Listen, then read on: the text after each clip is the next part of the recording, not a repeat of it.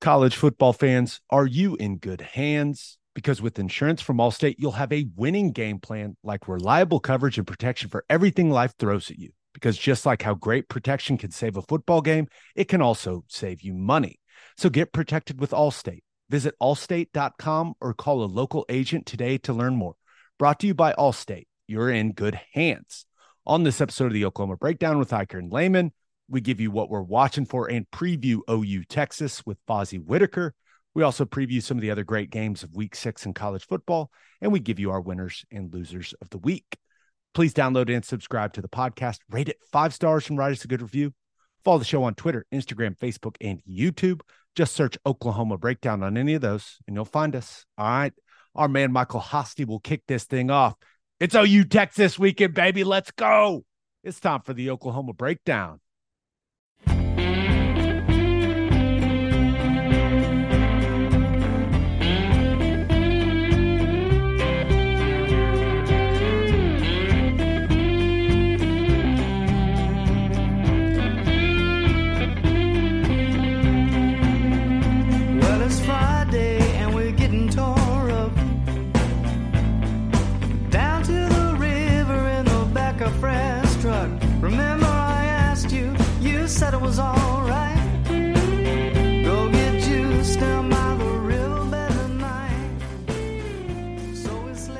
It's a beautiful Wednesday, October 4th, and you're listening to the Oklahoma Breakdown with Ikard and Lehman. And Ted, it is 9:43 a.m. and Texas still sucks. Let's go. It's almost here. Oh man, it's on us, isn't it? And this feels like the biggest one we've had in a while. Yeah. I mean, there's just no doubt. And I I love how big it feels. This is how this game is supposed to feel. All is right in the world. I when this game feels this way, right? God intended this game to feel this big. I love it. now, please leave us a five star review and a nice comment while you're at it. Ted, let's jump right into it. We got a lot to get to, man. We can't waste any time here. Yeah. What are you watching for from OU's defense against Texas's offense? yeah. Number one, their offense is really good. Um, really at every level. Great group of skill guys, wide receivers. They've got size there. They've got quickness. Uh, great talent. Obviously, we know they they've got the, you know, athlete, whatever you want to call at tight end, Jatavian Sanders. We'll see what his role in the football game is going to be. Um, I would imagine if he goes, he's not going to be himself. Um, that's going to be tough for them because that takes out a huge part of what they do. And the the like one of the great things about this offense is their screen game, and you don't see a whole lot of teams run screens the way they do, and a lot of them are tight end screens, and not that they won't have that option. It's just not going to be nearly as dangerous of a play. And they use that tight end screen as a counter to a lot of the things that they do, right? And it's it's all designed really well. So that's going to be a, a big factor to see what he does. Um, the running game, good backs, good offensive line. You know, you're not going to see a ton of stuff. They um, they'll run some split zone. They'll run some of those dive plays, those quick hitters. It's not really inside zone. It's more of just a It's it's what our offense runs. yeah, Right now, I think Lebby calls it tight zone, but really what it is is on the front side, you're taking inside footwork. On the back side, you're trying to just cave the hell out of it. Yep. And then the back cuts off the cave. now you'll get some exotic not exotic stuff but just some some different stuff visually for backers like uh i don't know what you want to call it influence wham it like i, I don't know it's kind it's just it's almost like cross blocking up front um you know and they do that with the tight end Jatavian Sanders to give him some better angles on some stuff and you know it, it's just it's it fits really weird, but that's something that they're going to have to keep their eyes open to. And then they do this, you know, kind of pin pull type of stuff down and around. They'll get the guard in the center around uh, or the tackle around and trying to attack the perimeter. Now, go back, if you remember in the the review from Iowa State, I was talking about some of the pin pull stuff we saw from Iowa State and the crack toss, or uh, excuse me, the uh, the crack replace from our corners. It was a it was a problem in the Iowa State game that you know we just gave up some some yards and the safeties. It didn't always cost us on all the plays, but the safeties and the corners uh, dealing with the crack replace stuff was not good. I imagine Texas is going to try and hit us on that. Um, they'll probably, you know, also have some pass plays where it looks like that's what they're creating, and then they run either boot or you know something off of that. Um, so the the design of the offense is really good. You'll get some like wildcat stuff and short yardage, um, you know, but the really the most dangerous part of the offense, in my opinion, because the rushing game has not been great. The Kansas statistics skew massively what the Texas running game has been. It has not been great up to this point. Um, the real strength of their offense is in the passing game. Now, a lot of the pass stuff that you're going to get, they love all kinds of combinations of under and over. Um, you know, sometimes it's a under with a dig way on the outside, Sometimes it's under and over at the same time. Um, they love to work the inner third of the field and they get to it a bunch of different ways. And that's one of the things that you'll notice is how good Sark is.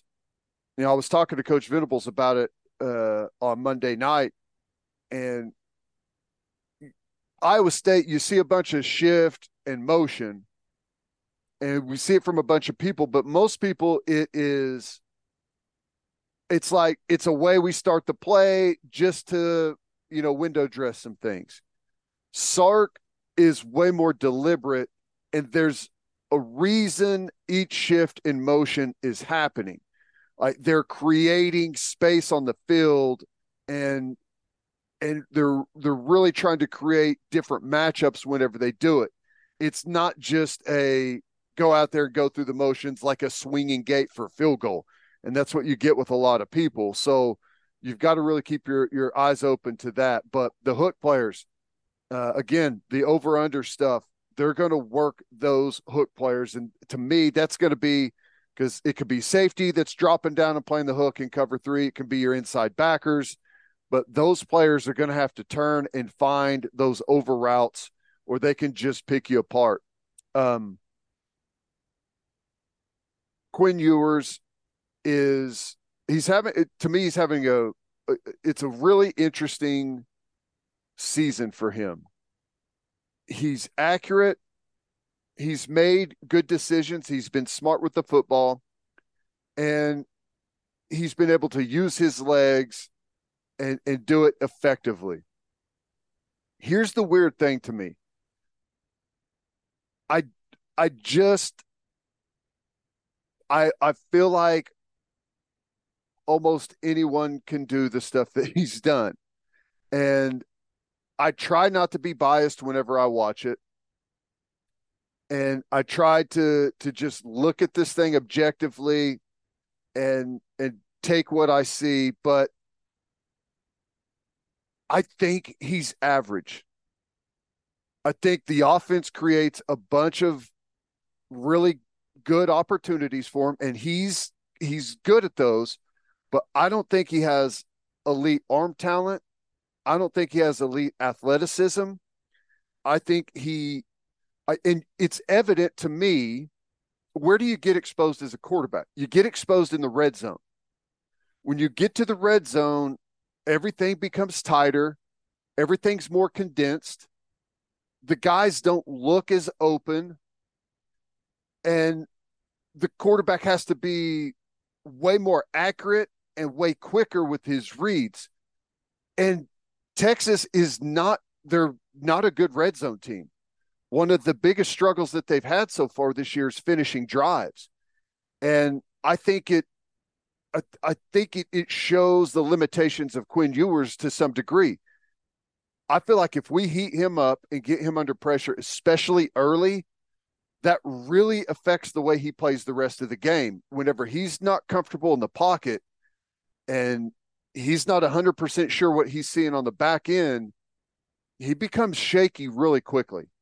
So I think there's some I think there's a lot of opportunity for us defensively. I just I look at one play in particular whenever I think about it, it was a it was a red zone snap against Kansas and they're running an RPO look off of it. Quinn Ewers does his play fake. He's got a little bit of pressure coming off the edge at him. We're in the red zone, so the RPO coverage is tighter. And he like he like turns his back and shoulder and just flips the ball.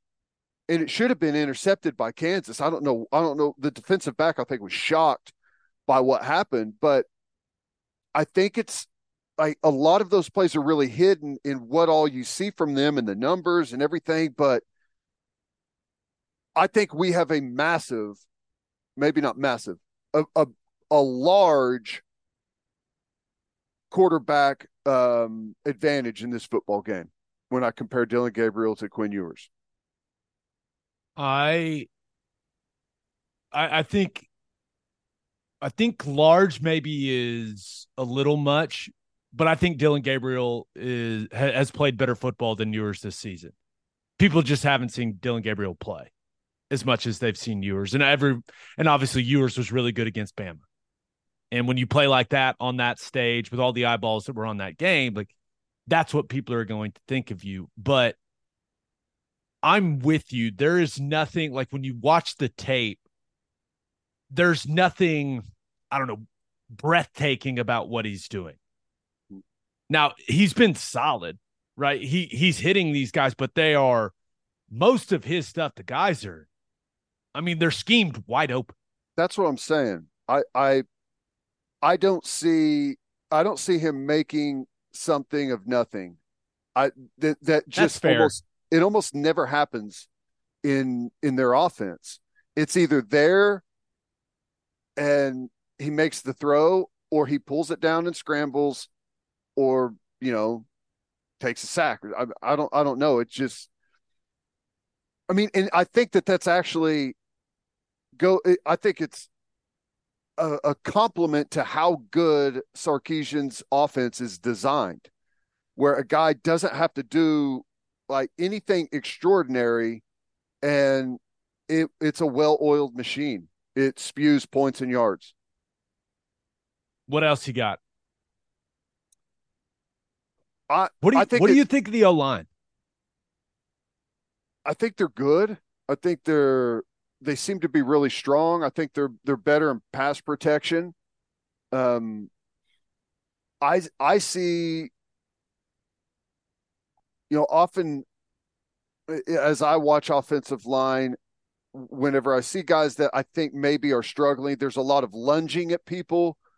Uh, it seems like this offensive line is confident, knows where they're going, and they play under control. And whenever you have offensive linemen that are playing under control, it can be difficult to get to the quarterback. Like as a rusher, you like to use your opponent's aggression against them. That's kind of how you counter and get them out of position. And it feels like they're they're very measured and under control quite a bit. I I defer to you to see what you think of them. I I think that I think Kyle Flood's a really really good coach. Yeah. Right. You can just see it in the technique that they utilize. I I do think if you're looking for a weakness in pass protection, it's at guard. Right. Right Hayden guard. Conner, the left guard, DJ Campbell, the right guard. I don't think those guys redirect particularly well. Mm-hmm. I look for a guy like Jonah Laulu. Right. I, I think he can win against both of those guys with his length and his quickness. And then, man, I'm not gonna lie. I have not been overly impressed with what I've seen from Kelvin Banks at left tackle. Kansas kind of got after him. Mhm. And you you mentioned like lunging. One of the things I look at in an offensive lineman, especially when you're when people are talking about a guy like the way that people talk about Kelvin Banks, it's like, are you in a dominant finishing position when the ball's gone? And a lot of the time, like he's off balance, he's falling. It just, I, it was not, it did not look the way I expected it to look with with the type of praise he receives. Like Kelvin Banks is not the best offensive tackle in this game. Tyler Guyton is. Just watch the tape. I mean, just watch the tape. It's the truth. But he does, he bends really well. When he gets you, he gets you, man. But he's he's just off balance quite a bit. I don't know. It's strange. It's not what I was expecting to see from him on tape.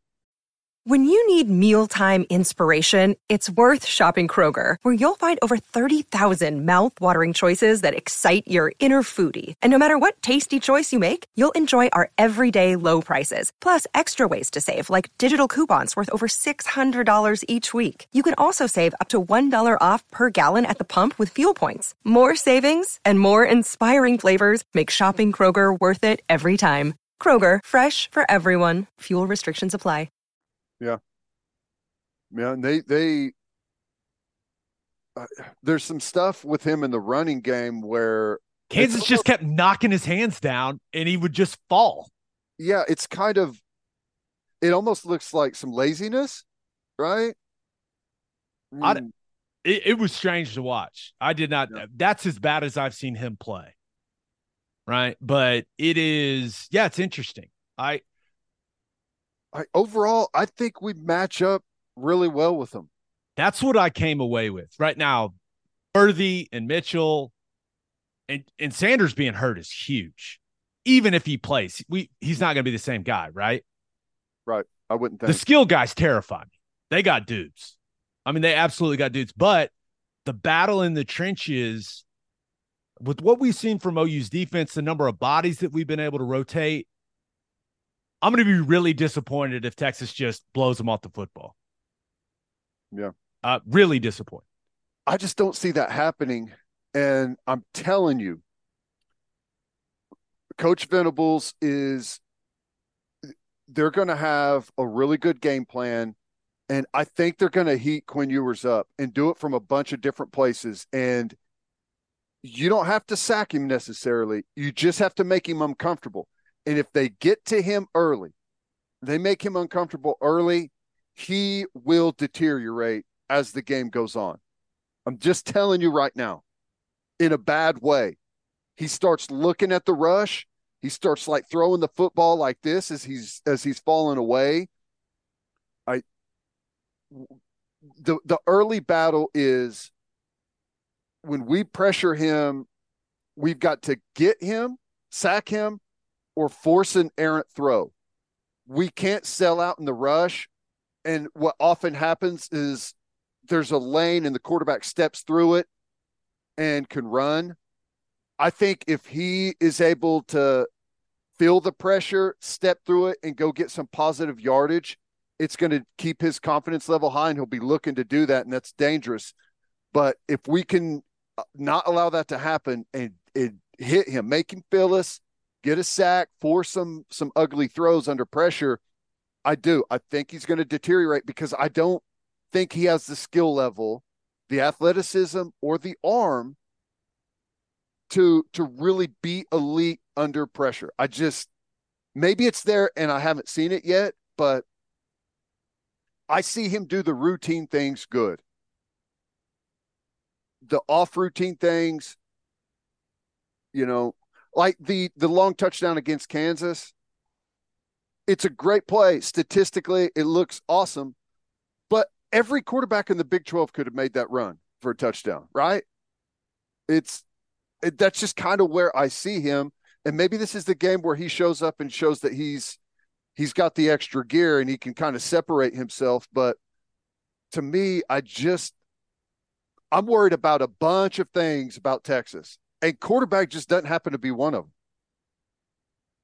Could be famous last words. Yeah. You know, but I, I, their skill guys, their wide receivers are great. Their Jatavian Sanders, their their backs are are physical and aggressive. Their their defense is, as we're about to get to, is really solid all the way around.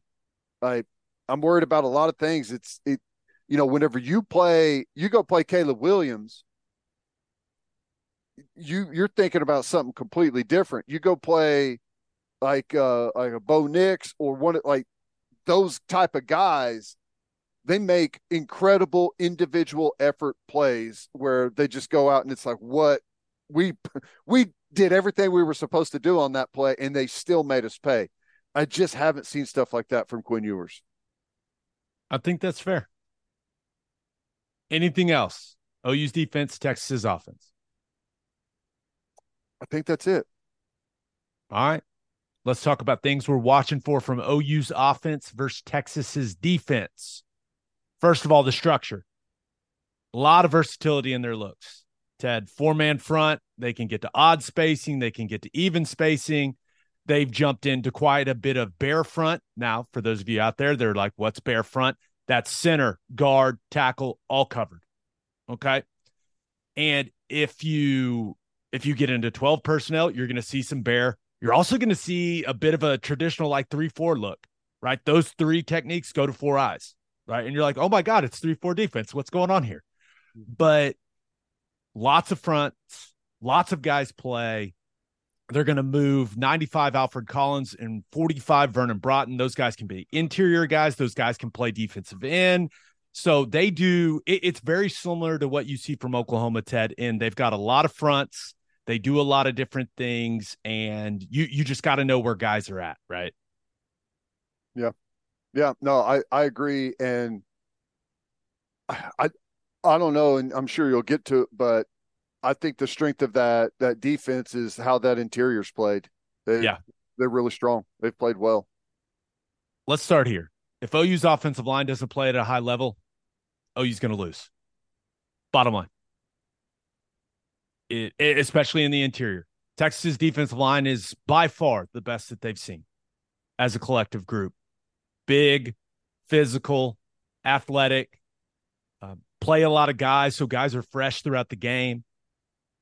You have to be ready. You have to know what you're signing up for, and you're signing up for a four quarter fight.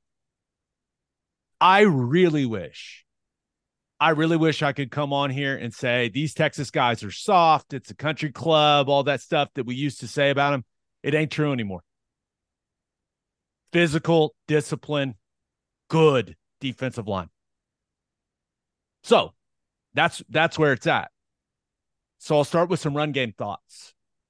Interested to see, and it's interesting to talk about coverage in the run game, but will Texas be able to sit in a two high safety defense and play the run effectively? If they do, that's a problem. Long a big day. problem. It's going to be a long day offensively. So if Texas is going to play cover two, cover four, different variations of that, quarter, quarter, half, whatever you want to call it, like it is, it's absolutely paramount that they run it efficiently. Right now, this is not a I'm not expecting OU's run game all of a sudden to rip off 40 and 50 yard runs. We just haven't seen that. And this is the best defense they've played against. But you have to give them a reason to get out of that two high shell. Right. Because if you don't, that's a big problem. I do think, I do think OU can run the football on them.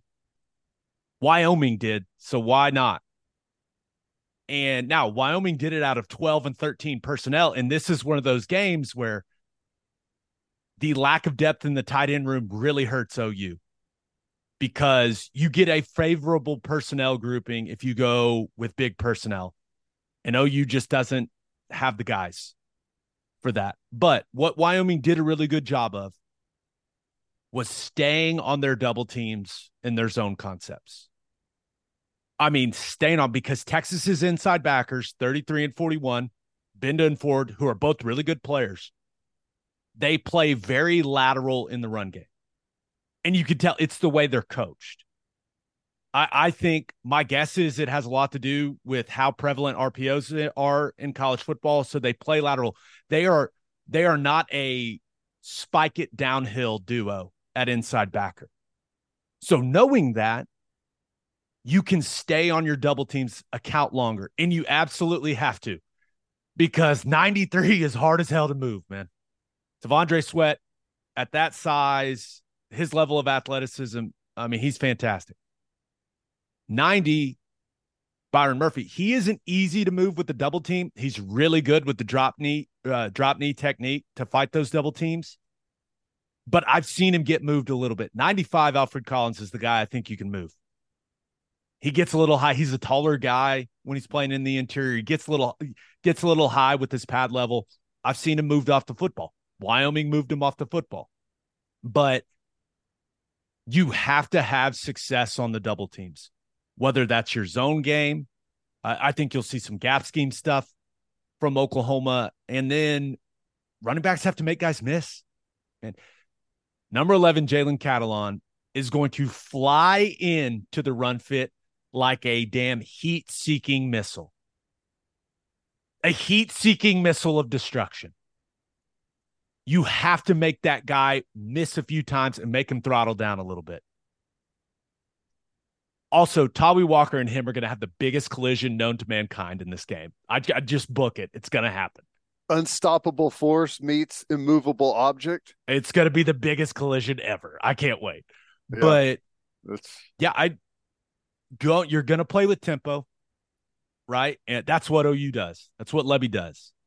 And I certainly think it can be a weapon. Like if you can get drives going and you can keep T'Vondre Sweat out there, that's a big dude, man. 360 pounds it's it's really hard for a guy that size to play seven plays in a row.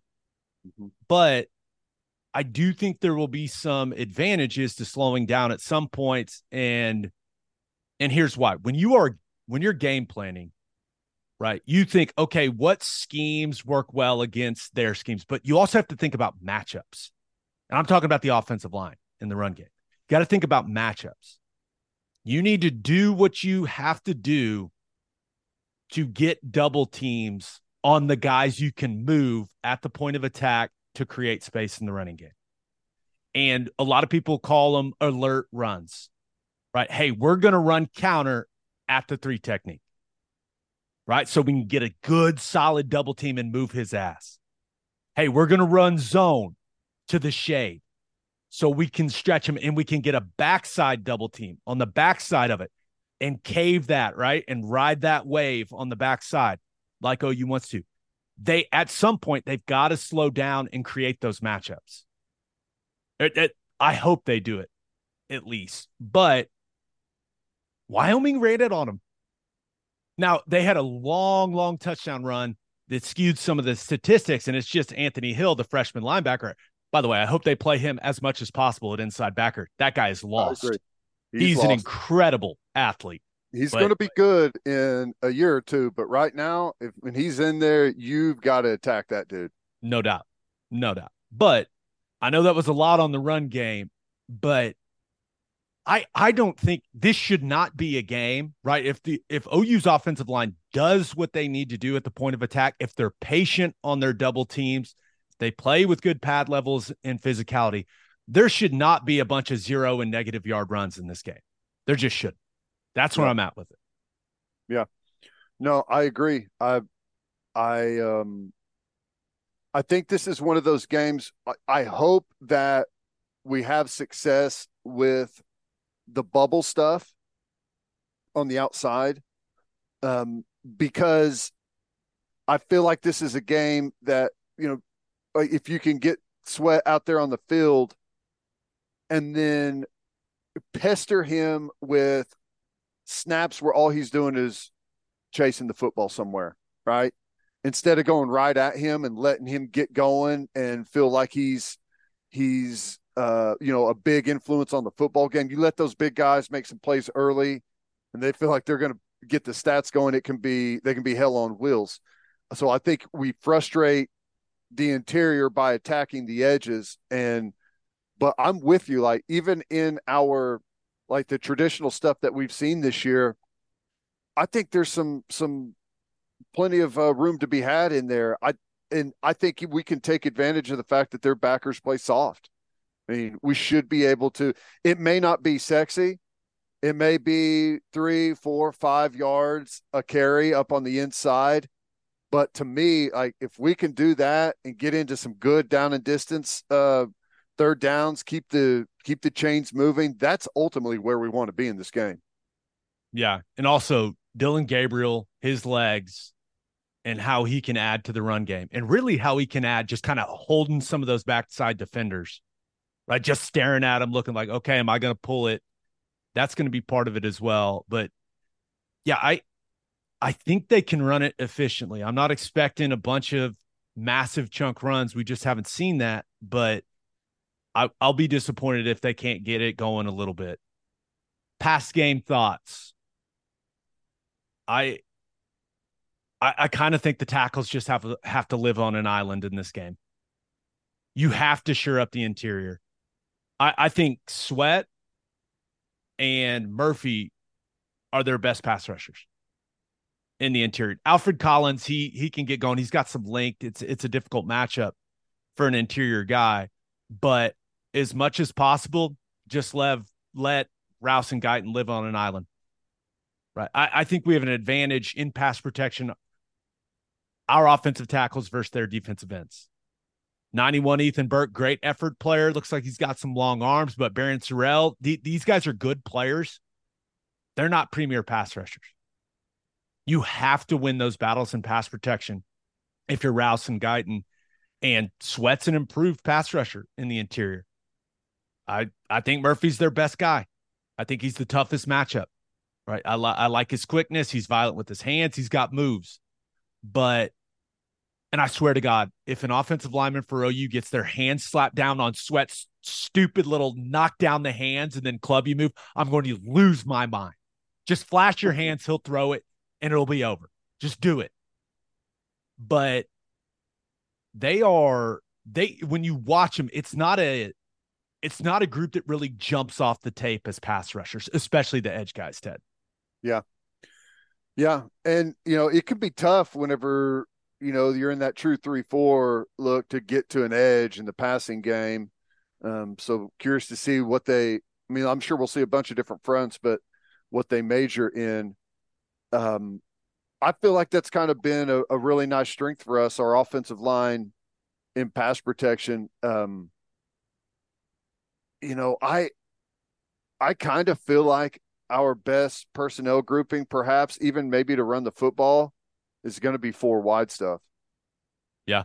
You know, if we go four wide with wide splits from from those guys, from those four guys, and they've got to really separate their safeties, and we can create some space on the interior, and and slow down the safeties getting to the core to help in the run game.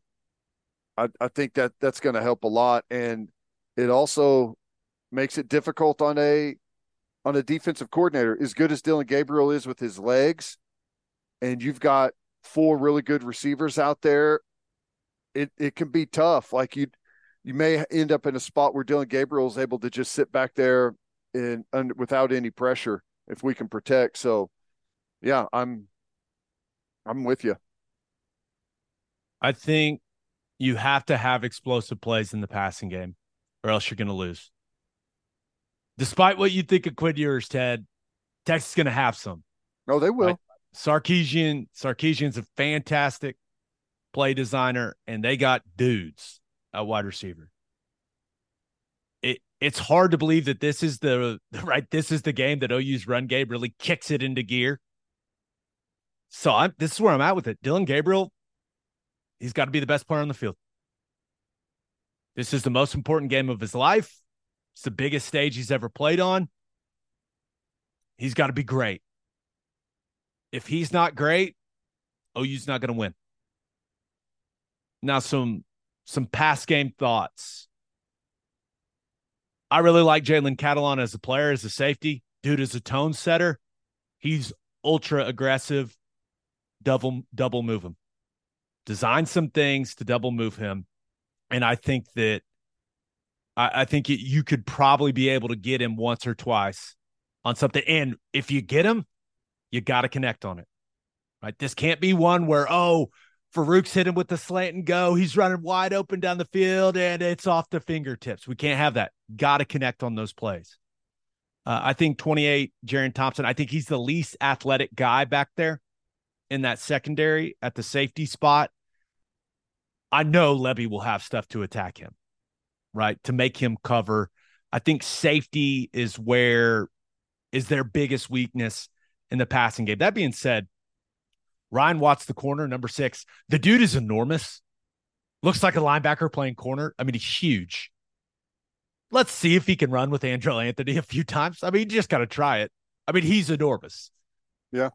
So I, I mean, you have to take those shots and you've got to connect on a lot of them. Right. And everyone's got to make plays.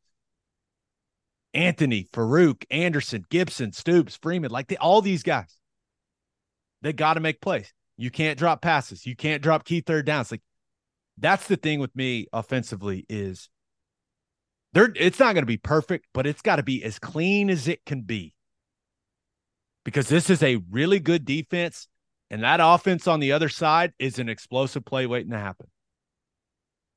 So you don't want to put too much pressure on yourself as an offense, but you know, like, hey, it, it's we got to give them the best we got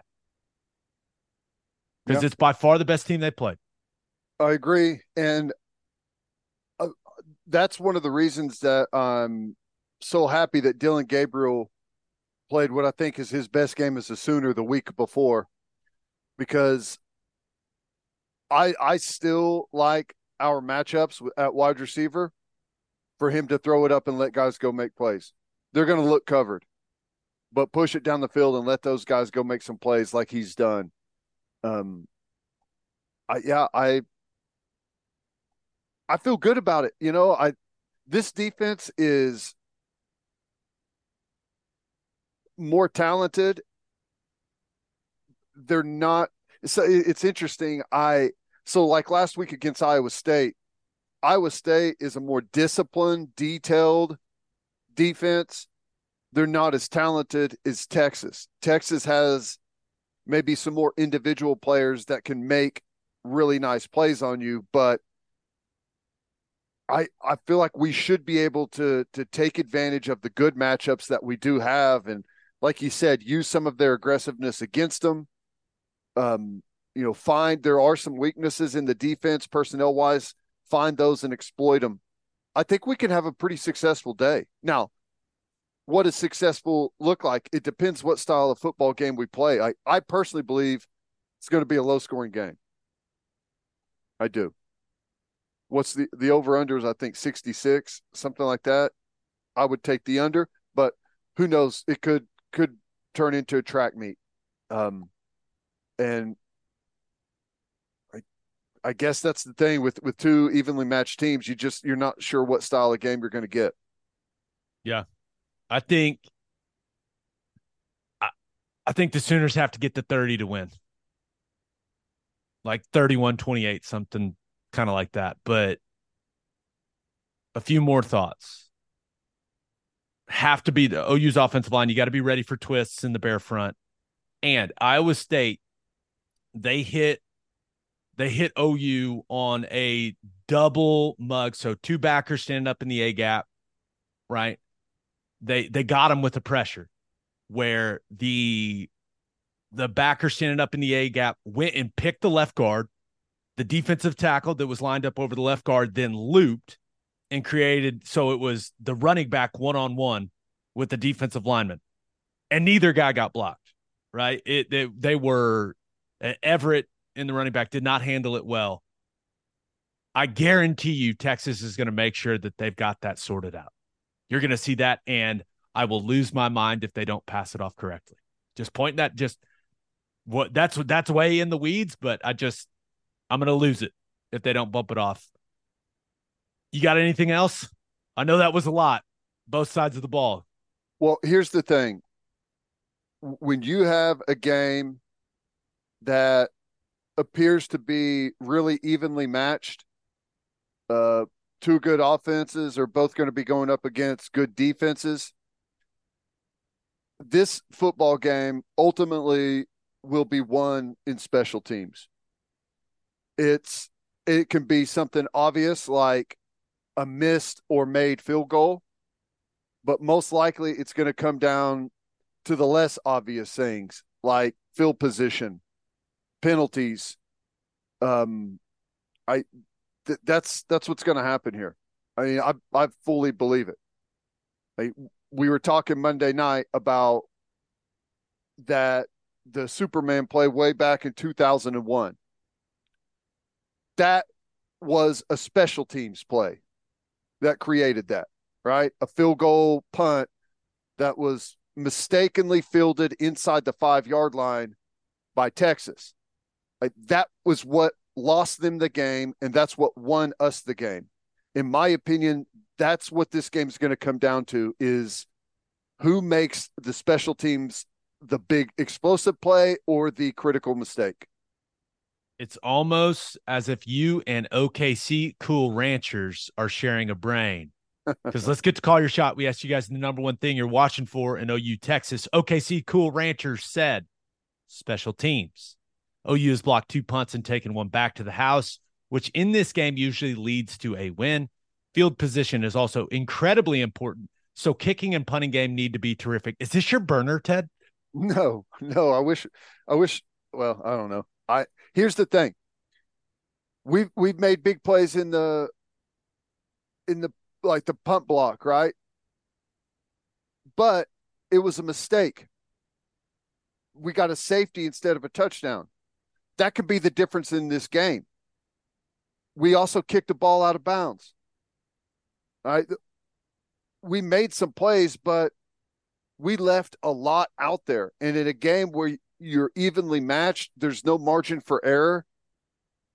Those those little mistakes can end up being the the thing that gets you beat. So while we've had some really good stuff, we've also had some some big missed opportunities that have been thrown in there. Go back to the Cincinnati game.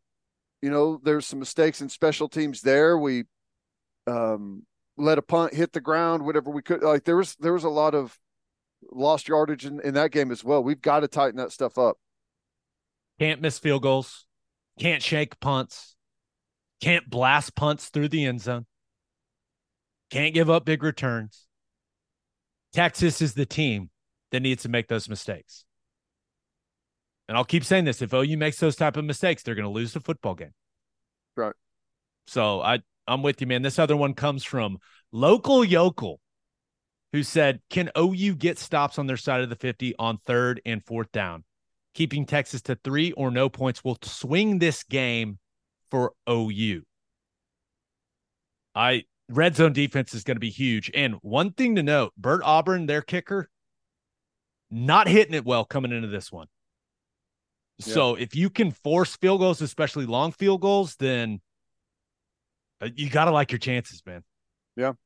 And and that is oddly one of the the bigger uh, uh question marks I guess with this Texas team, the offense once they cross like the 40 yard line, they become less and less effective our defense, once we get inside our own 40 yard line, we become more and more effective. That's going to be an interesting little balance there to see what statistic holds. Who who holds? Does the defense for Oklahoma hold and continue to be really good as they get closer to the goal line? Or, you know, does Texas kind of, you know, punch through and get over some of their problems that they've had and be able to create in that area? Yep. It's gonna be fun, man. Most wonderful week of the year. All right, let's learn a lore, learn a little bit more about the Longhorns from Fozzy Whittaker. But first, Riverwind Casino is Oklahoma City's premier casino experience. There are so many reasons why Riverwind is consistently voted OKC's number one casino, but it all starts with their amazing variety of gaming thrills and excitement. Riverwind's beautiful award winning environment plays host to more than 2,800 of the latest electronic games with a huge selection of table games, including blackjack, blackjack match roulette, and Teddy's favorite, craps. No matter what your game, Riverwind has it in spades and hearts. And to learn more about their gaming promotions and entertainment options in the month of October, all you got to do is visit riverwind.com. Riverwind Casino, simply the best. Love's Travel Stops is now offering a nationwide 10 cent per gallon discount on gas and auto diesel. Just download the Love's Connect app and scan your barcode at the prompt on screen and watch that price drop 10 cents per gallon. Across the country, the Love's Connect app unlocks exclusive deals that can help any traveler plan their route or meal on the highway. So before you hit the road, be sure to download the Loves Connect app to save 10 cents per gallon and experience the country's best highway hospitality at Love's travel stops. Love's also has you covered if you get your phone charger or headphones with their expanded mobile to go zone. And of course, don't forget to grab yourself some of that delicious Java Amore. He did it. yes, he did it. Oh, I love you. And don't forget to celebrate with a Schooner All American Ale, the official craft beer of OU Athletics from Coop Ale Works. Named after the iconic Sooner schooner that races across Owen Field after an OU score, you can join in on the celebration with an ice cold beer from Coop Ale Works. You can enjoy it at the Palace on the Prairie, at OU Athletics events, at the bar, at the tailgate, and in the comfort of your own home. For more information on Schooner All American Ale, visit schoonerale.com. Must be 21 to purchase. Please drink responsibly. Schooner All American Ale, the taste of game day. All right, here's our man, Fozzy Whittaker. It is our pleasure to be joined by a former Texas Longhorn running back. He's a Texas great. Also spent a long time in the National Football League. Fozzy Whittaker is in the house. I forgot Longhorn Network, man. Dang it. That's my bad. Longhorn Network also. What's up, Foz? What is going on, fellas? Man, I appreciate you all having me on. How about this? This is the first time these two teams have been ranked 5 and 0 since 2011. Gabe, you and I were there. How about that? How crazy is that? R- remind me, how'd that one go? We won't talk about the score, but I did score. I will say that I did score. You did. We won't talk about the overall score. now, let's start there. Foz, right? We've got, you know, Texas coming into this one, arguably the best team in the country. OU playing much better football than they did a year ago, right? Really good football team. I mean, how cool is it that this game feels, I don't know, as big as it does? As it, it feels big like it should, mm-hmm. right? Yeah, I'm reminded of the 2008 season. Obviously, both teams were undefeated. Both teams were ranked in the top five back in 2008 but it was like a for sure showcase of whoever won that game was most likely going to go play and compete for a, a, national championship. And obviously, Texas won, but didn't play for the national championship. Oklahoma went on and played for the national championship against that Florida team. But both of those teams were truly special in and of themselves and had truly special seasons. I think this game has the culmination and the makings of that type of atmosphere and environment around the fairgrounds. Obviously, both of these teams being ranked in the top 12, both undefeated have great teams, right? The defense is playing lights out for both of the teams. Offense is playing lights out. Both quarterbacks look really good. It'll be a nice duel to see both of them go head to head for the first time and healthy, because uh, that was the issue last year. But ultimately, uh, it, it has the makings of whichever team comes out on top of this game most likely goes on to win the Big 12 and compete in the CFP and, and possibly compete, compete and play for national championship. What's been the difference, you know, just big picture uh, under Sark? I mean, you guys have always recruited well. The roster's always had a bunch of really talented guys. Mm-hmm. What's different under Sarkisian that's got this thing to really, it feels like all come together at the right time? I think ultimately it stems down to what he's done in the trenches. And, I know both of you guys can appreciate this, but Sarkisian – and the development and the recruiting talent that he's brought in at the offensive line position has been an unbelievable transformation. This is year number three for Steve Sarkisian. And I don't know if I could have predicted the success at the offensive line position that he's had. And some of the guys that he inherited, he's made into much better offensive linemen. I'm talking about Christian Jones in particular. Kyle Flood has done a phenomenal job being able to develop him. He was a left tackle, struggled at being a left tackle, moved him to right tackle, had a phenomenal season last year, and this year is picking up right where he left off brought in five star DJ Campbell, brought in five star, high four star Kelvin Banks Jr., who was a freshman All American a season ago. Cole Hudson, another young guy that came in, played a lot. Hayden Conner was another younger guy that hadn't had much reps prior to Sarkisian implementing him into that starting role. Uh, and man, you have a formidable five, six offensive linemen that can go into rotation and absolutely compete against some of the best D lines across the country. And where that really hit home for me was in the first two weeks of the season. And it was kind of weird because Rice was able to get pressure and force three sacks against that Texas offensive lineman. I don't know if it was the jitters or whatever it was, but it was the same starting five from a season ago. And Rice did some things defensively from a schematic standpoint that they hadn't necessarily showed on film. You got seven, eight months to prepare for your season opener. So they did a few different things that that put that Texas O line on their heels.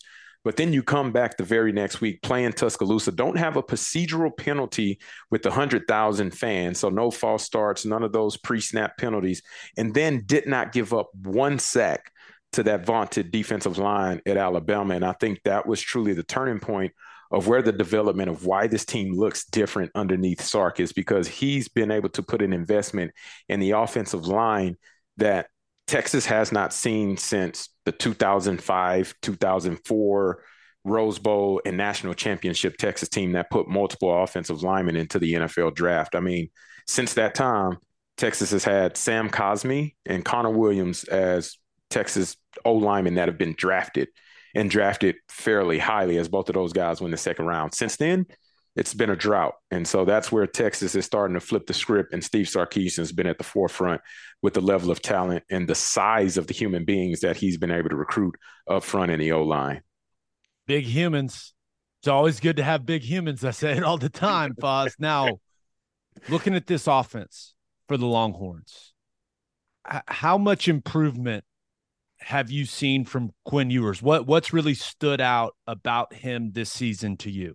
Yeah, Quinn has been really special this year. One thing that obviously stands out, if you're just looking at the superficial statistics, he hasn't thrown interceptions, right? He threw his first one against Kansas right at the end of the second quarter, trying to push it, get points going into halftime. That was his first pick. He's thrown nine touchdowns to that one interception, but all four games prior to Kansas this past weekend, he's been clean as, as, far as taking care of the football, creating opportunities for his receivers to make plays, and then understanding, hey, if the receiver's not open and if my check down's not there, I'm going to go ahead and tuck it and I'm going to run and go give me some yardage or possibly score a touchdown. And he has four rushing touchdowns on the season to date as of now. Puts him on place. I know weird stat. Don't even actually take anything of this, but puts him on pace right now to have more rushing touchdowns in a season than Vince Young did back in 2005. Right?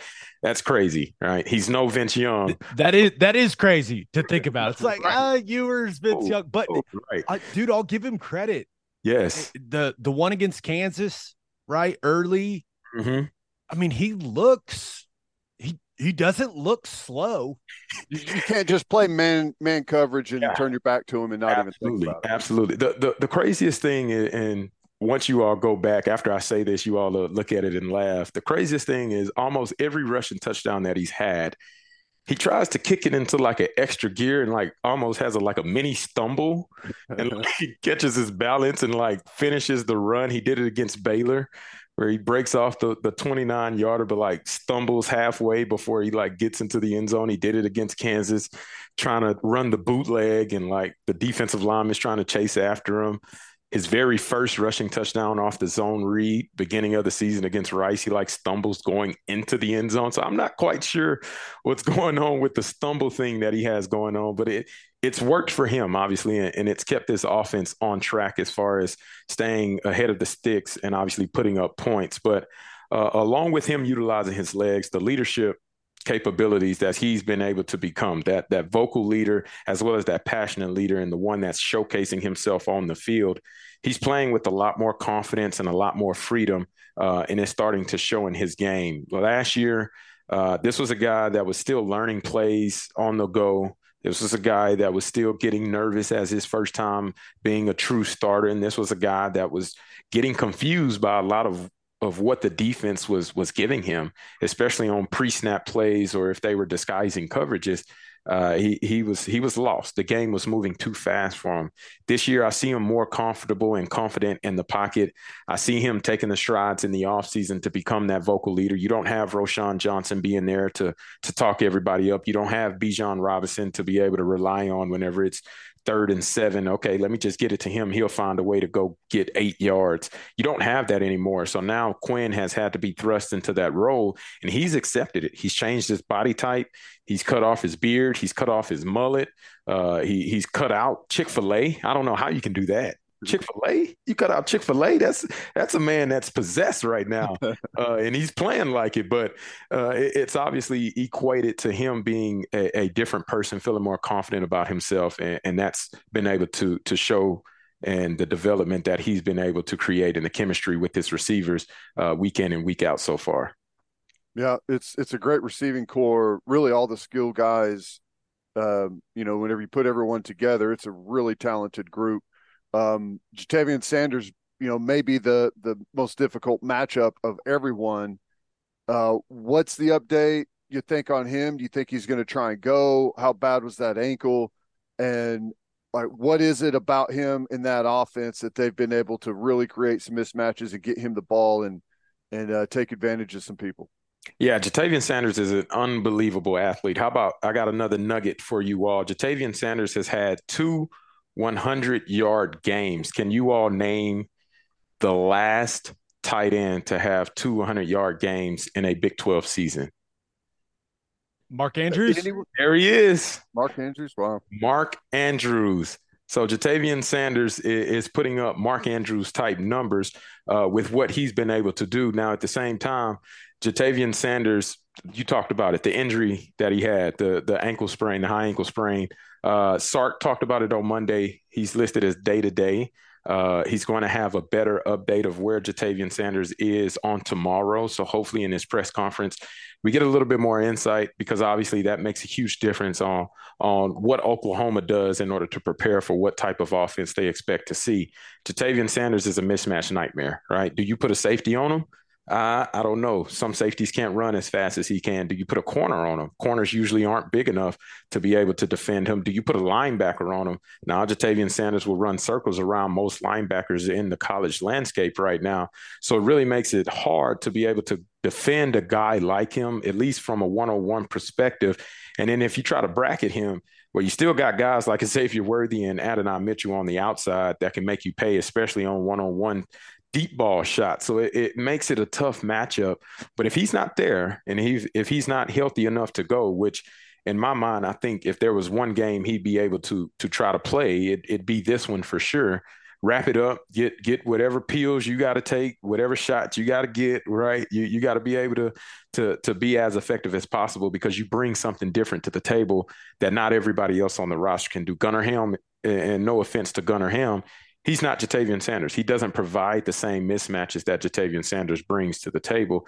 And so if you have a healthy Ja'Tavion Sanders, or at least 80% Ja'Tavion Sanders, that still provides that that idea that okay, this guy, if, if you forget about him, he'll still make you pay in a big way. So um, we'll see what that update is from Coach Sark on, on tomorrow. If if that'll be something that uh, will allow him to be able to play through and fight through uh, but at the same time, man, his value and his presence is, is, one that is felt and obviously utilized in a big way as he's had two 100 yard games so far this season. And, and Quinn Ewers kind of security blanket whenever he needs to find that go to guy on third down. If if he plays, that dude is a mutant because that clip of him getting rolled up Oh my gosh. it, it's, it's amazing that the only thing that came out of that, at least what we were told, was it was an ankle sprain.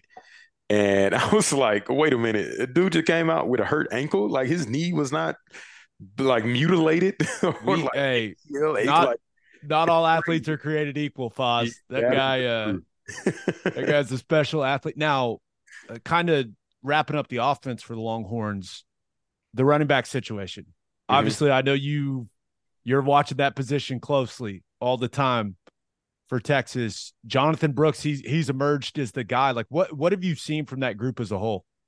You know, it, has been interesting because Jonathan Brooks ha, has taken the reins and, and, really run away with it in his performances over the past couple of weeks. But uh, the the mindset that Jonathan Brooks had to have, right? Whenever you come into the season, you're already thinking, okay, no Bijan, he's playing for the Falcons. No Roschon, he's playing for the Bears. I've been behind these guys for two seasons. Like, in any time that they were out of the game a season ago, I usually came in, I did well, also produce at a, at a high level whenever I had my opportunities. You look at it, you're like, okay, I'm probably going to be the starter coming into the season. And lo and behold, Rice comes around week number one, and CJ Baxter is the one that gets the start, who's the five star, highly talented running back out of Florida.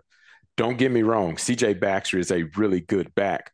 But Jonathan Brooks probably felt slighted in some sort of way that he wasn't the guy off rip because of what he had been able to show the past two seasons. And then having just that older kind of mindset about being the, the most senior running back within the room with the opportunity to be an every down back, right? Keelan Robinson's the oldest, but Jonathan Brooks probably is is viewed as the every down back if you think about how Steve Sarkisian likes to run his offense. So I bet he felt a little bit slighted from the way that he was, uh, I guess, treated or utilized within that first week in preparation against Rice. And then obviously CJ Baxter goes down. Jonathan Brooks steps in uh, against Rice and then plays against Alabama. And then boom, he's off to the races. Wyoming, Baylor, Kansas. This dude put 100 yards, 100 yards, and then 200 yards, stacking them back to back to back. And man, he's on pace to have one of the D'Onta Foreman type seasons. D'Onta Foreman, his last year, he rushed for, I want to say, through four games, he had rushed for almost 600 yards uh, and ended up finishing over 2,000 yards over the course of that 2018 season. Jonathan Brooks's pace is right on par with what D'Onta Foreman was doing and a slightly average higher than what Bijan did a year ago, which is insane to say that because nobody had the expectations for a guy like Jonathan Brooks to be able to produce on this level. The, the, that was going to be the big question mark of who's going to replace that type of production and talent that they had at the running back position. And I think Jonathan Brooks has answered that in a in a major way.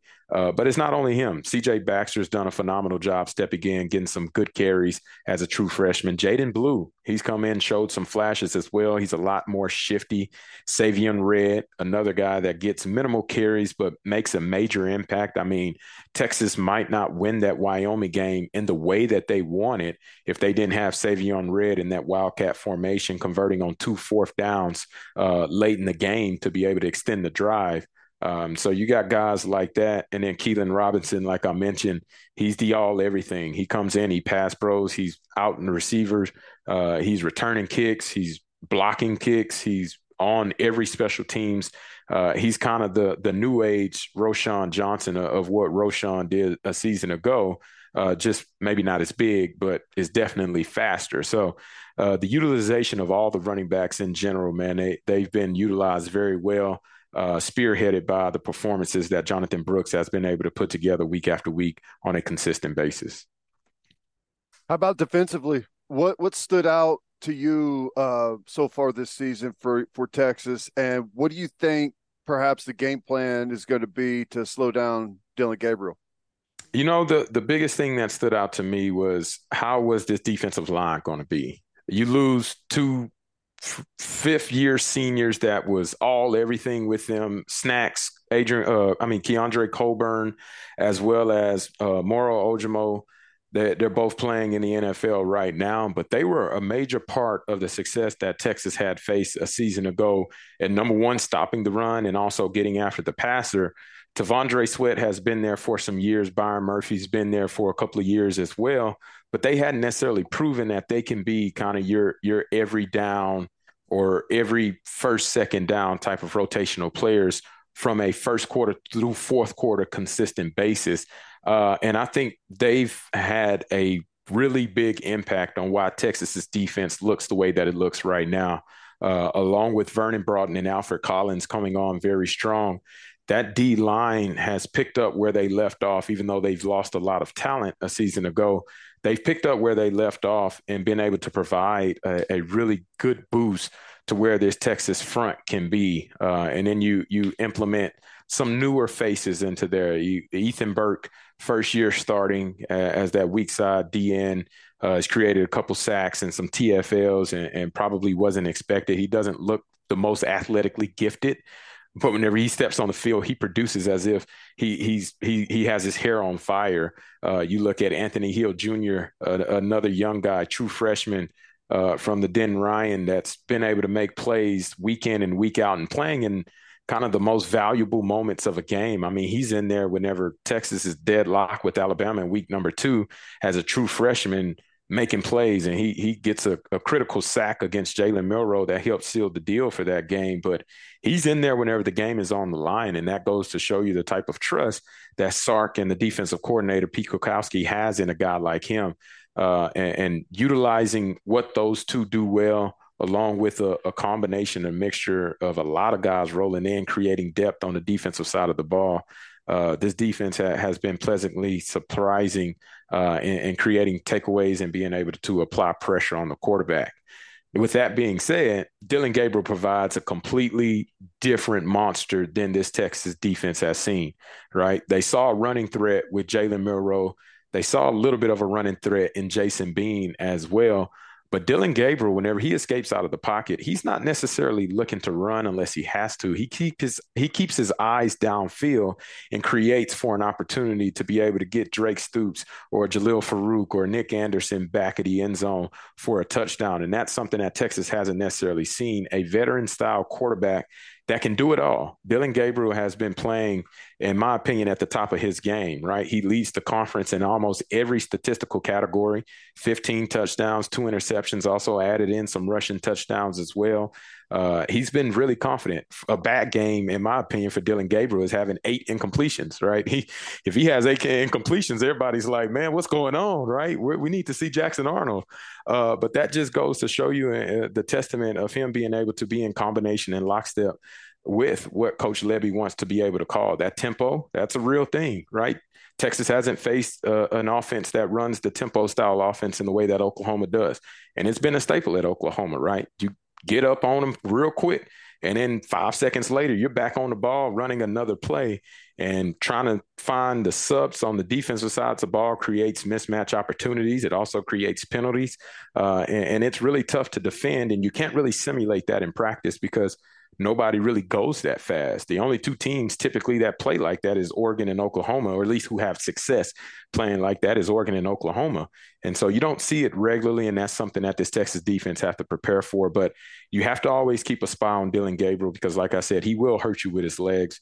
Uh, and then at the same time, you got to make him uncomfortable in the pocket, and that's something that Sark talks about is, having fanatical effort. If he turns on the tape and and for the defensive side in particular, if somebody isn't giving great effort, they talk about it after every single game. He said that's the first thing they do in team meeting is turn on the tape and they point out guys that gave fanatical effort and guys that didn't before they even talk about the X's and O's. So that's something that you're going to have to have whenever you're playing against a guy that can create and make plays and scramble in the pocket the way that Dillon Gabriel does.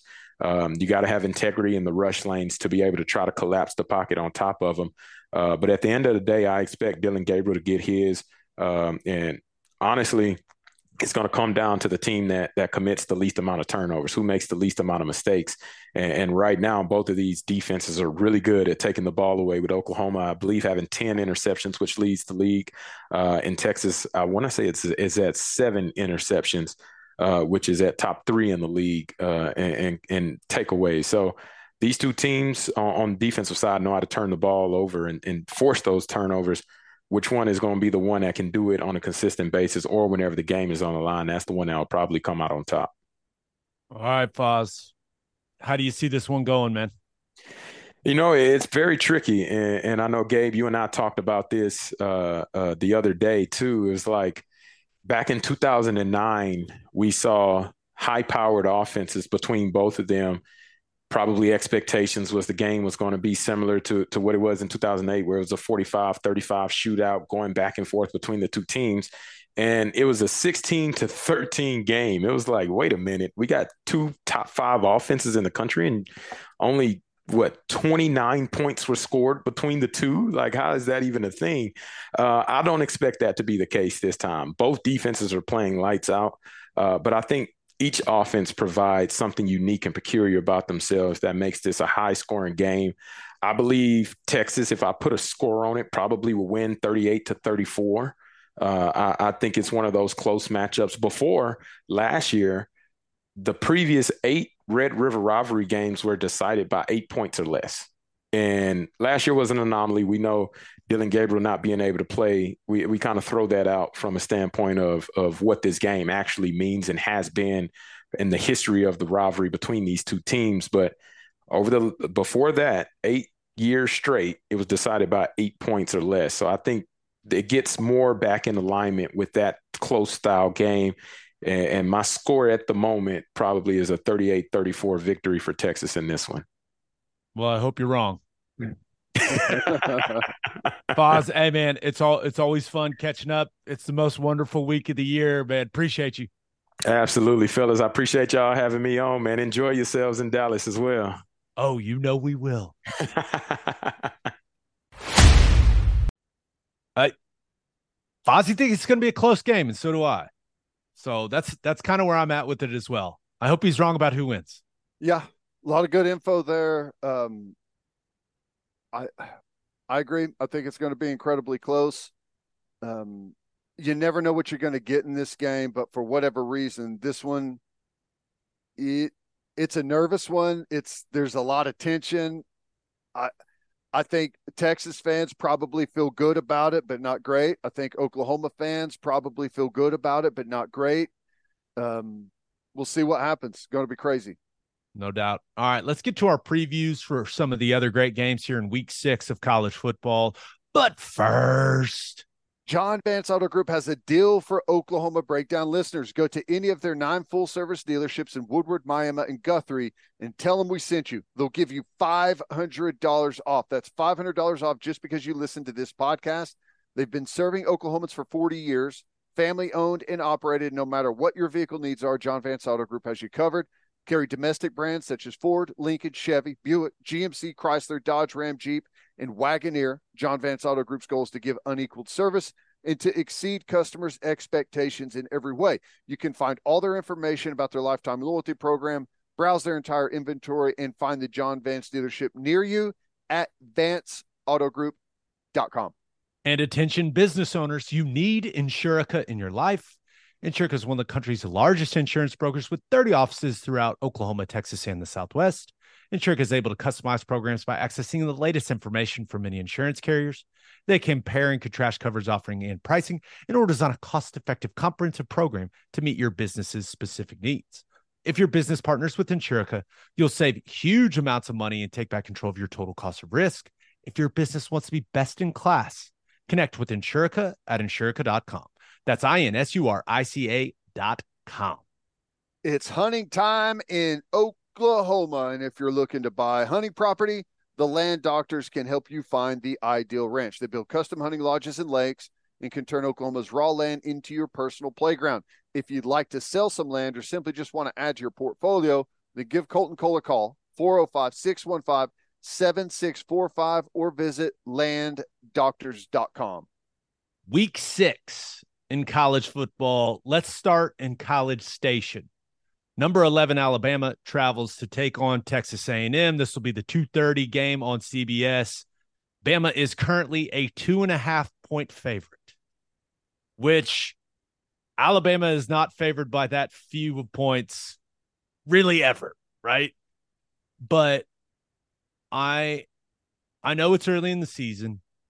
I know there's still a lot of games to be played and there's going to be a whole lot of talent on the field there in College Station. But Ted, to me, this one feels like an SEC West elimination game, right? Mm-hmm. It does. Yeah, I I think um, you know A and M has been since that early loss has been cruising along. Uh, offense looks like it's starting to get out of the mud a little bit, and they're creating some yards and some points. Um, now they lost their starting quarterback, um, but you know there's there's some signs of life right now. But the other thing is Alabama has been able to enjoy life outside of the spotlight a little bit after the loss to Texas and kind of how they responded in the next week. A lot of people have left Alabama for dead. And in my opinion, from what I've seen, it looks like they've really started to improve week by week. I know. I, and I think so when you look at what they're going to ask Jalen Milroe to do in this game, I really think it's going to be just, hey man, take care of the ball. They're going to lean on the run game, right? They're going to let that massive O line. That's going to be a hell of a battle.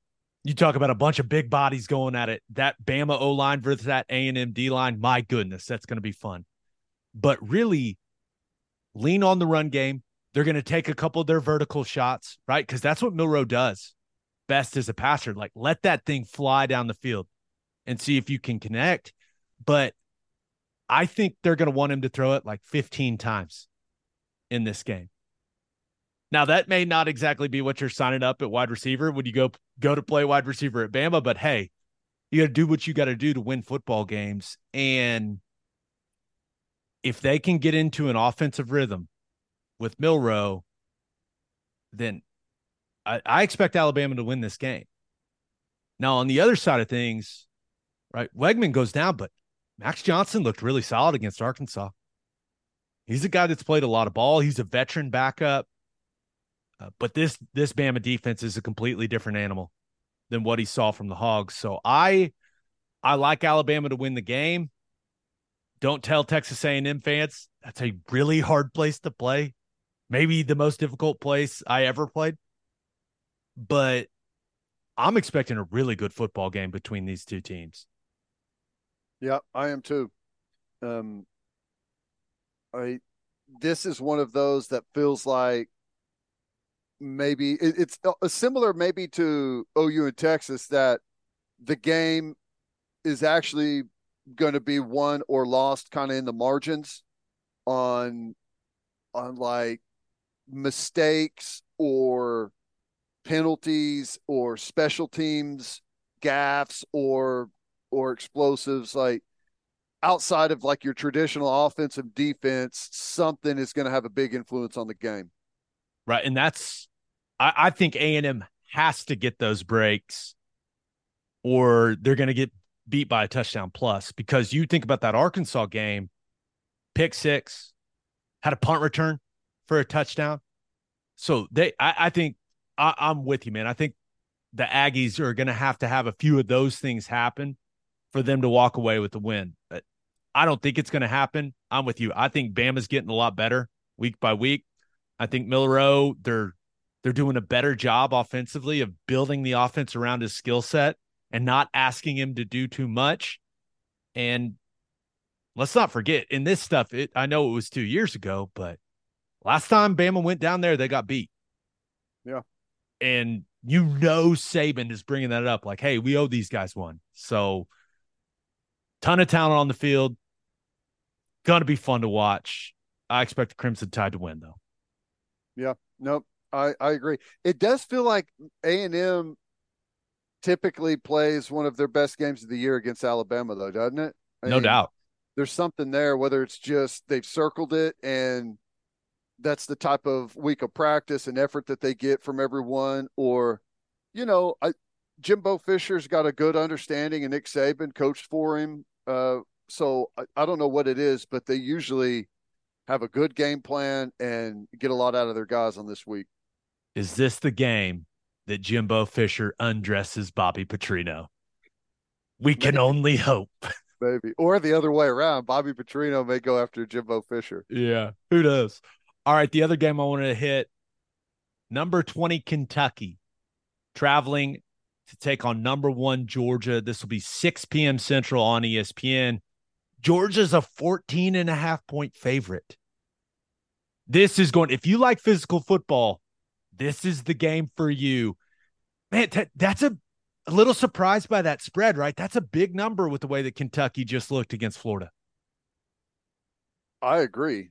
Um, I'm I'm just trying to figure out how bad Kentucky beats Georgia. I don't Whoa. know if it's going to be by a touchdown. I don't know if it's going to be by more than that. Yeah, it's I feel like they've got the the wrong sign in front of that 14 and a half for Georgia. Okay, let's not be ridiculous. But now we watched Ray Davis in Kentucky run through Florida's soul last weekend and I don't think you can't out Georgia, Georgia, right? Or we just haven't seen anyone do it over the last couple years. They had a lot of success. Georgia gave up some stuff to Auburn last week in the running game, but yes, they did. it was perimeter stuff. And there, there were a lot of explosive QB runs.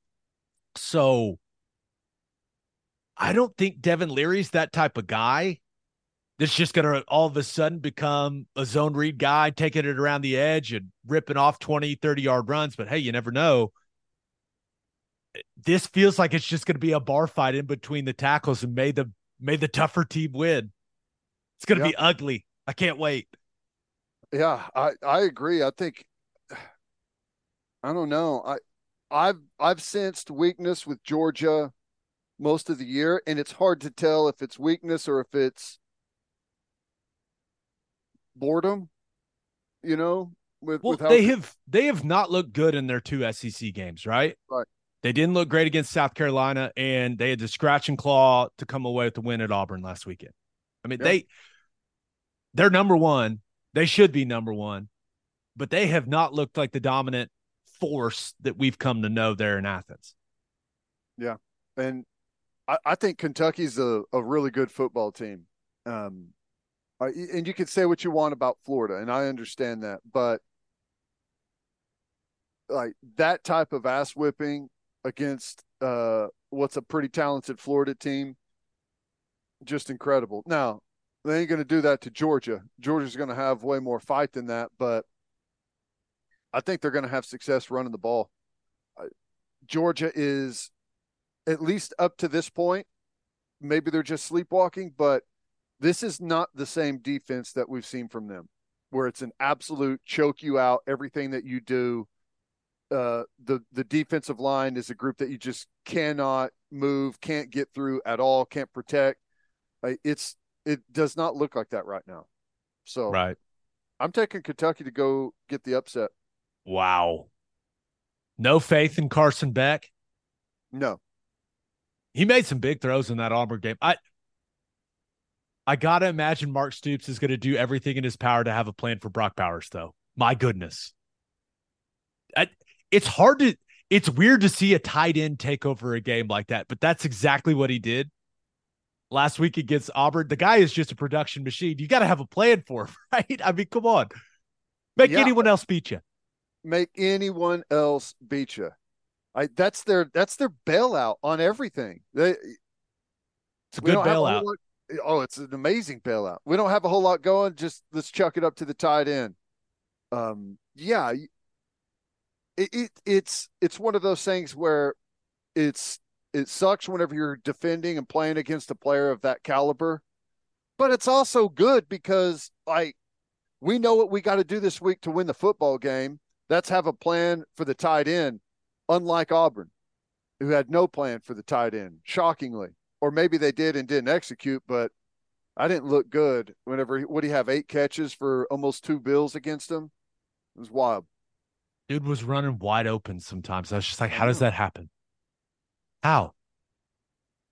It I don't know. I don't know how stuff like that happens. You defensive guys. I just don't understand you sometimes. I I think Georgia wins the game. I think that crowd is going to be rolling, but no chance I would lay 14 and a half in that game. Just no way. That's I just don't see Georgia dominating Kentucky like that. But maybe this is the first time where it's like, oh damn, Georgia looks like Georgia. Yeah. It could that that could be the case here. Any other games that interest you? We've got K State going to Stillwater on a Friday night. That game definitely interests me. I I think K State is going to dismantle Oklahoma State. Just going to go on the record. I everything says that. Everything says that. And it's like it's it's easily the most likely scenario. They've had a little time to get I, I, have they what's Will Howard like right now? How's how's his health? Is he back? He's good. He's back He's good. good. He played. I mean, he played through the ankle in their last football game, the UCF game. They got a bye. He's been resting. I expect him to look healthy. Well, they should absolutely steamroll Oklahoma State. Everything says that. But I don't know for whatever reason I've got that little that little feeling that Oklahoma State is just for whatever reason going to show up. I can't I can't quantify it. I can't explain it. I can't tell you that there's some matchup that they're going to take advantage of. I've got none of that other than some and maybe this is like the old Gundy that I'm expecting, and the new Oklahoma State just doesn't have that gear anymore. I don't know. Everything says that Kansas State's going to steamroll them, though. Just run the. This is the game. Alan Bowman just lights it up. I don't think so. Give me K State in that one. Notre Dame at Louisville. What's that? Number 10 Notre Dame at number 25, Louisville. Louisville's ranked. Hey, they're 5 and 0, but I don't think they're going to hold up at the line of scrimmage. And sorry, Jack Plummer, I, I, I don't think you and the the Louisville offense are going to be able to do much against that Notre Dame defense. That Notre Dame defense is they're legit, man. They're playing at a very high level. And I you have Notre Dame may be the most battle hardened team in all of college football at the moment, right? With, yeah. with who they've had to play They've had to play some really difficult opponents, and it's going to continue for them. But I, I feel like Notre Dame's going to get it done. We've also got number 13 Washington State at UCLA. UCLA is a three and a half point favorite. I mean, did Cameron Ward die or something? What am I missing here? It must be that huge home crowd that UCLA draws that can really turn the tables in a game. I have never that is my only Rose Bowl experience. Right. I did I was I was still playing when OU played in the actual Rose Bowl against Georgia in that classic. I have never been more underwhelmed by a stadium in my entire life. Like the expectations I had coming in, it, it was an OU home game. It was ridiculous. Yeah. It has to have gotten better as they've gotten better since then, right? But there ain't going to be a hundred thousand in there for that game. Not yeah. with Washington State coming to town uh, the UCLA defense has looked really good, but is Dante Moore and the Bruins offense are they going to be able to keep pace with Cam Ward and the Cougars offense? Eh, I have my doubts. But yeah, I saw that number. I was like, what am I missing? What did the odds makers know that I don't know? Washington State's on a mission this year, man. That's a good football team. All I like the their around. coach, Dickert. Yeah. Coach that really man, well. That man's saying some stuff with his chest in post game press conferences too. He is. He is. All right, let's finish up with our winners and losers of the week. But first, do you have difficulty sitting for long periods of time or can't lay on your side due to pain? Well, it's a hip thing, and the only person to go see is Dr. Brandon Johnson at the Hip Clinic in Oklahoma City. No matter your age, the Hip Clinic has the experience and knowledge to help ease your hip pain and preserve your hip joint. Don't let the pain hold you back any longer. Don't just accept a hip replacement. Call the Hip Clinic today at 844 Keep Hip or visit thehipclinicokc.com. Head to the garage for hand smash patties, butter, toasted buns, and ice cold beer. It's the perfect spot to watch any big game. And with all the garage locations being open to 10 p.m. or later every night, it's the go to late night spot. Visit eatatthegarage.com to find a location near you and order online from the garage in your neighborhood. And Bishop McGuinness Catholic High School represents a tradition of educational excellence in Oklahoma City. Grounded in a faith based education, Bishop McGuinness offers a college prep curriculum that includes 22 AP courses, participation in OSSAA athletics, and numerous clubs and organizations for students to join and grow. If you want to provide the best possible educational and spiritual development for your children, contact Bishop McGuinness Catholic High School or visit bmchs.org. Remember, financial aid is available. As always, Ted, kick us off. Who do you have as your winner of the week? Uh, Achilles tendon uh, ruptures across the country because I don't know what the new surgery is. I don't know what what has happened, but explain this to me, Gabe. A surgery that typically takes a year or more and not very long ago, it was like a career ender. You're done. Achilles tendon rupture. Aaron Rodgers plans to play this season. Can you explain to me what's happening? I I cannot just install a steel cable to replace his Achilles tendon on the back of his leg. I don't know. Did you see the video of him walking around on with the crutches? Like it didn't look like he even needed the crutches. And that only happened a couple weeks ago, man. That is That's not normal. I where did he go? What German medical technology is he using? I want it. Mars. Maybe he went to I don't I don't know where he went. Um, he must have like an IV drip of stem cells going directly into his his Achilles area. I don't know because am I the only one? This isn't a 23 year old kid, No, he's We're 39. a 40 year old. Oh, is he 40 now? He's 40. Well, I mean, Whatever he is, he's old. He, he's up there for he- he for NFL years. He's ancient. yeah. Everyone else is like, well, you know, he plans to be back. You know, it depend. We'll see what the Jets are, what what position they're in, and if they need. I'm like, well, hang on a second. You're burying the lead here. He, we watched his Achilles tendon not stretch, pop, and rupture on television, and the man's gonna plans to play in the same season. That's to me, that's incredible. And it's, I don't know what they're doing, but it really is a sign of how good some of some of the surgeries and things have gotten in the orthopedics in in in sports. That's crazy to think about. Are you sure it's not just the ayahuasca? No The vibes? vibes, psychedelics. I'm I'm open to anything. I don't I- know what's going on. Listen, I'm pretty much already bone on bone in my right shoulder. Aaron, let me know, man. Let me know what you're doing. I know tendons, the, like joints. I know it's different, but I want to know. Let me know.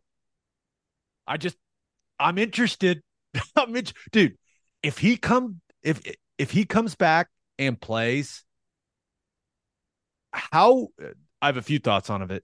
Thoughts of it. It's like every guy ever is going to be asking what he did, and that's going to come become the new thing in medicine, right? Yeah. And may maybe we all just need to center ourselves like Aaron Rodgers has, or what, whatever. But if he comes back and plays after tearing his Achilles, it it really it changes everything, in my opinion. Everything. I, let's let's see how mushrooms are trading right now in the commodities market. Maybe whenever An he comes investment? back, yeah, there's going to be a big a big spike in the psychedelic industry. I don't know what's going on, but I thought that that was. I thought it was just crazy that he's saying that, and everyone's not like, "What? No way, it's possible." It, that, that's incredible, um, and I'm here for it. I'd like to see it. I really would.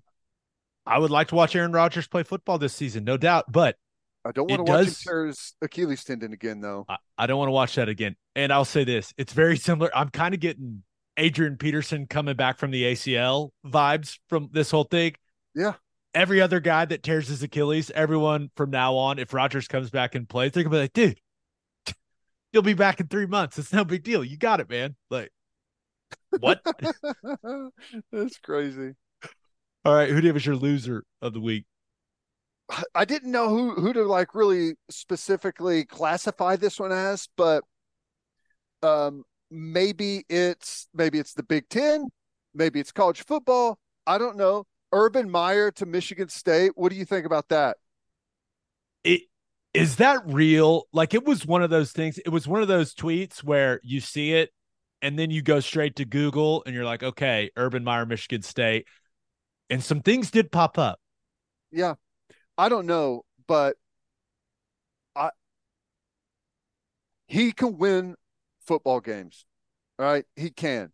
Um what can he do in in this like it hasn't been that long since he left, but since he left everything has changed. I the Big 10 is like totally different. Um the transfer portal, the NIL stuff, it's a new world and I would say that his his uh, credibility has taken quite a hit, you know, as he jumped to the NFL. But I still think in college he can get it done. Um, but that's like a fascinating hire with all of the stuff that's happened at Michigan State recently, right? I mean, it it's strange. yeah so the latest update i saw was from bruce feldman from the athletic who said that there is zero truth to it Um, and remember, Feldman works with him on Big Noon Kickoff. So he asked, and here's the quote uh, about the reports linking Urban Meyer to the Michigan State head coaching job. I just checked with him. He said there is zero truth to it with him being a candidate for it. He has no interest in that, and he is happy with what he's doing now at Fox Sports. Which do we believe Urban Meyer? No, absolutely not. I don't care what he says, but we know Michigan State's willing to throw 10 mil at him. Right? I, I mean, they they gave Mel Tucker nine and a half a year. Hell, they may throw 12 at him. And Urban Why not? Meyer, I think he would crush it at Michigan State. I do too. And I he definitely wants to get back in. I there's the whole thing with his health and his family and I don't know. He's probably making a boatload at Fox. But he does seem like the type of guy is like, hey, people have forgotten how good I was. Let let me get back in and remind everyone one more time or something. But dude, you're making that much money. Do you really want to go to Michigan State? Like he could go, he could go somewhere better than that. No offense to East Lansing. It's a great place, but I mean, how many people would fire their coach for Urban Meyer? He could wait a couple months and go go to A and M. I don't think he'd want to go to A and M. Maybe he would. I don't know. I could be wrong about that. Um, I think I would I would I would say that if he comes back, it would be a place like Michigan State. That I, I could be wrong. Maybe I, I don't know. Maybe I'm just talking out my ass here, but I don't think it's outlandish to consider Urban Meyer at Michigan State. I really don't. No, I think it would work. I think Michigan and Ohio State would be pretty pissed, especially Ohio State. They'd be like, "Really, man? I mean, really?" That's kind of part of it, you know, for me. That, that's that's part of why he I, I I think I could see him doing that is he wants to get back in the mix there and especially the way things went in the NFL and try and That's a good point. he's remembered. Yeah. That's a good point. Like that. That's not the. That's definitely not the way you wanted to go out. It was a disaster in Jacksonville. So yeah, hmm. makes you think. All right, let's get to my winner and loser. But first, Elevate your tailgate with Chappell Supply and Equipment in Oklahoma City. Chappell Supply and Equipment has generators and inverters on hand that'll give you all the power you need so you could take your tailgate to the next level. They've also got top of the line heaters to keep you warm during those cold tailgates later in the season. They're Oklahoma owned and operated. Elevate your tailgate by calling 405 495 1722 or visit chappellsupply.com. That's C H A P P E L L supply.com. and First Fidelity Bank knows how to keep fans like you happy. With more than 50 awards in the last five years, including Forbes Best in State Bank, the Oklahomans Community Choice Awards, and the Journal Records Reader Rankings, it's clear that they are Oklahoma's number one pick for quality banking. And you can find that level of outstanding service in everything FFB offers. Open an account at an award winning bank today at ffb.com. First Fidelity Bank, we go where you go. And head to opolisclothing.com for our podcast merchandise and the best OU gear out there. That's O P O L I S clothing.com. Use promo code TED, T E D, for 10% off. That's opolisclothing.com. Use promo code TED for 10% off. Buttery soft and 10% off. All right, for my winner of the week, thought about going with Jimmy Butler. That was hilarious. I mean, the hair, the piercings that he rocked at Heat Media Day. If you haven't seen it, go find it. Emo Jimmy Butler. I saw so many things. It was like the number one one was like Fall Out Boy, which was just fantastic. Oh, that is funny. He does look like what's what was that dude's name? I think was the bass guitars. Uh, he just Uh, he does something like this every year for Media Day for his headshot. It's amazing. He's fantastic. What he, oh, he goes, so. I'm emo. like it was so Uh, It's so good, man. That's great. good. Like it's it it's all about entertainment, and I feel like Jimmy Butler gets that. Right. That was that was uh I that was funny. Yes. Give it up. Hands down. Fantastic. But my winner of the week, Ted, it is October. So what's that mean for me? I start Oh, watching baseball. Oh, okay. Yeah. I start watching baseball. The Minnesota Twins. The streak is over. They won a Major League Playoff baseball game for the first time in 19 years. They That's had great. lost 18 straight playoff games. It was the longest losing streak in men's professional sports in North America when it comes to the playoffs. They beat the Blue Jays 3 1 in game one of their AL wildcard series. And main reasons they won Pablo Lopez's performance on the mound and Royce Lewis jacking two home runs. And I watched it all. It was great. I was reading up on Lewis. That guy's had a tough break, man. A few years back, he was the number one pick of the draft. Been banged up a ton, tore his ACL back to back years. Oh, I mean, just so it was really cool to see him, and he's been banged up this season. Right, just came off a hammy injury, and for him to just, just be crushing homers, that had to feel great. It's awesome. Also, the Blue Jays blue jerseys are so sweet. Can't believe they lost in those. that is that's crazy that he tore his ACL twice in baseball. It's not good. Like that is not a common injury in baseball, right? I No, mean, that's wild. Yeah. But I'm But, glad he bounced hey. back. It's also weird to lose 18 straight playoff games. That is crazy. I agree with that. That is, it's quite odd to be able to pull that off, and happy for those players. Really happy for those fans. Like that had to feel so good. It did. Finish the job. Yeah, we'll see. We'll see. A lot of baseball to be played, but I'm dialed in, man. I'm dialed in here. Baseball casual, just arriving to the party once the playoffs arrive. That's how I roll, baby. All right, for my loser of the week, I thought about going with NFL fans in, in New York and I guess New Jersey as well. How about this stat, Ted? There are two teams that have not run an offensive play with a lead this season in the National Football League. The first team, the New York Giants. The second team, the New York Jets. Neither team has run an offensive play with a lead through four weeks in the season. Giants are one and three. Remember, beat the Cardinals with a field goal with like 19 seconds to go in that game in week two. And then the Jets are one and three. They won in overtime in the opener against the Bills on the punt return. Neither team at offensive snap with a lead. That's crazy. it's crazy. And they've both won a football game. That's that's wild. that's crazy. At least Zach Wilson played pretty well. He played great. He looked great. Yeah. He made He's the best quarterback in the nice game. throws. Yeah.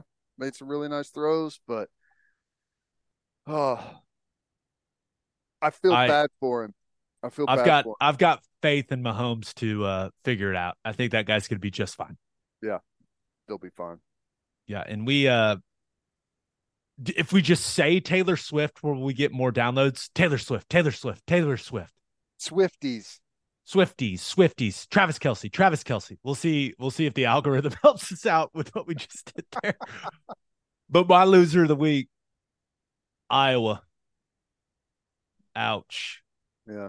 Tuesday, Kirk Ferentz comes out, says that Cade McNamara is done for the year, torn ACL. I feel horrible for that young man. He went to Iowa to go show what he could do, right? He just been kind of stuck behind JJ McCarthy at Michigan. Had been playing hurt all year long with the quad uh, coming out of training camp. Hadn't looked right, but to tear the knee up in the what was that? I think that was the first quarter of the Michigan State game. Yeah, was. That's that's brutal, man. I, I feel for him. Yeah, and it's tough for him. Obviously, you hate that. Maybe it's early enough to to still get a medical. I don't know how that's going to go, but um, the more interesting thing is like where does Iowa go now? It, it's already an offense that has been struggling, and everyone knows that. You, are they going to find someone that maybe brings in a spark, or is it just going to be more of the same, or even worse for Iowa's offense?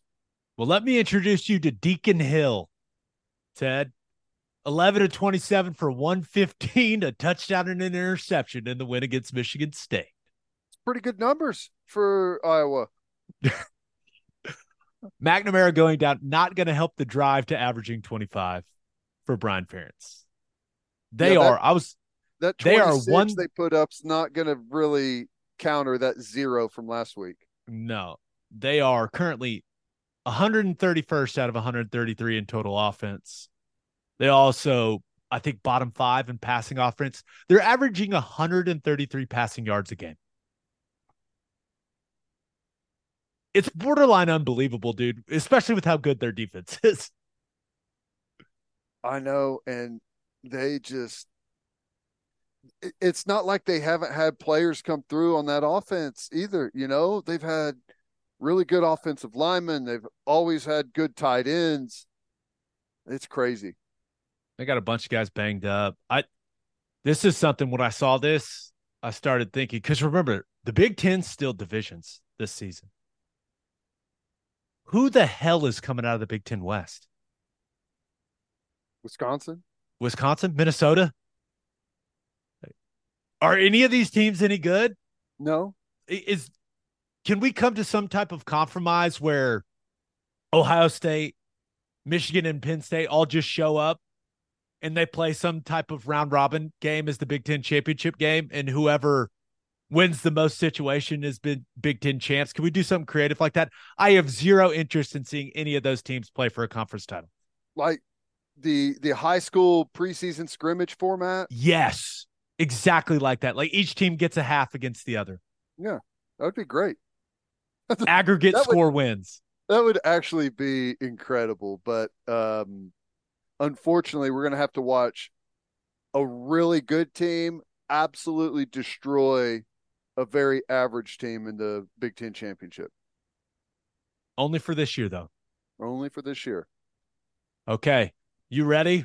We have a record number of birthday shout outs.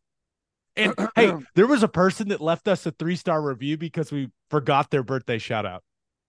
So apparently Ouch. people really care about these. And Okay. hopefully we write that wrong here. Here we go. Happy fourth birthday to Maverick Conis. Happy 5th birthday to Asher Clopton. Happy fifth birthday to Riker Ross. Happy 6th birthday to Jojo Forrest. Happy seventh birthday to Rory Rittenauer. Happy 7th birthday to Conrad Newman. Happy seventh birthday to Lynn Newman. Happy 8th birthday to Rylan Kinter. Happy 12th birthday to Maxwell Freeman. Happy 13th birthday to Bo Brunk. Happy 13th birthday to Christian Coulter. Happy 18th birthday to Callum Blackburn. Happy 23rd birthday to Kate Hilliard. Happy 23rd birthday to Maddie Ice McCabe. Happy 25th birthday to Jake Small. Happy 30th birthday to Taylor D Train Otterbein. Happy 31st birthday to Dylan Calvert. Happy 33rd birthday to Michael Hutzel. Happy 35th birthday to Tyler Steele. Happy 40th birthday to Justin Calvert. Happy 53rd birthday to Heart Mama Corlett. Corlett. Heart Mama Corlett. Corlett. I'm sorry, Heart Mama. Happy 55th birthday to Susanna Lombrugo. What Lambrugo. Happy 67th birthday to Coach Janelle. Happy 68th birthday to Sooner Mima. We did it. Wow. On that note, episode 359 in the books. We'll have a new podcast that'll drop on Sunday. Just a reminder, you can hear Teddy from 3 to 6 on the ref. You can hear me from 2 to 5 on Sirius XM Big 12 Radio, channel 375. Hope you all have a great rest of your week. Have a fantastic weekend. Be safe going down to Dallas. Enjoy OU Texas. It's going to be amazing, people. Until next time, we appreciate y'all for listening. Do what you always do, Oklahoma. Take care of each other.